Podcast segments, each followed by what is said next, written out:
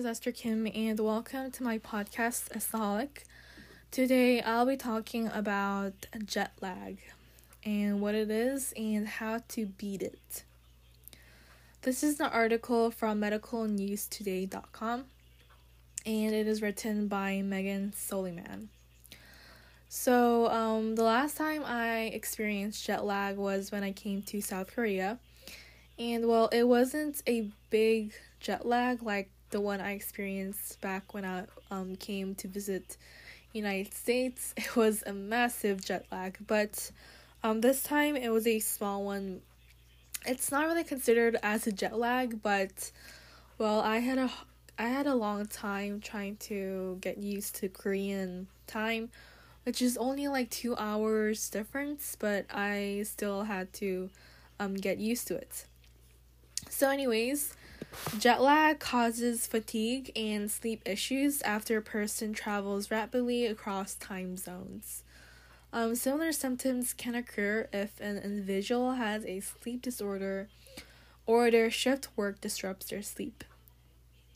So, it is basically a um, rhythm sleep order and it involves disruption to a person's body clock and sleep. Um, unfortunately, can also cause fatigue and affect sleep, eating patterns, performance, concentration, and motivation. It also affects digestion and lead an individual to feel generally unwell. So, jet lag can occur when a person's sleep wake patterns become disturbed. Um, so for example, like when I went to visit the United States, the time zone is completely opposite and that was when I was um back in middle school or elementary since it was 2015. So it was 5 or 6 years ago when I um um experienced a big tremendous jet lag. So since it has um a different time zone, like an opposite one, I had a very hard time when I first came to United States and um went into a car. Well, I'm glad that my parents didn't experience a big jet lag, even though they had a hard time as well.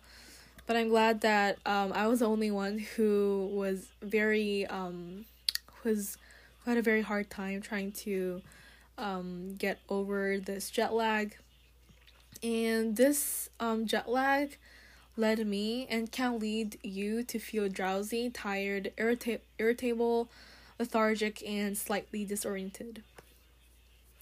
And the symptoms of jet lag can vary, but they include difficulty sleeping at bedtime, um, problems waking up in the morning, fatigue, daytime sleepiness, poor sleep quality, difficulty focusing and remember things, and reduced mental and physical performance.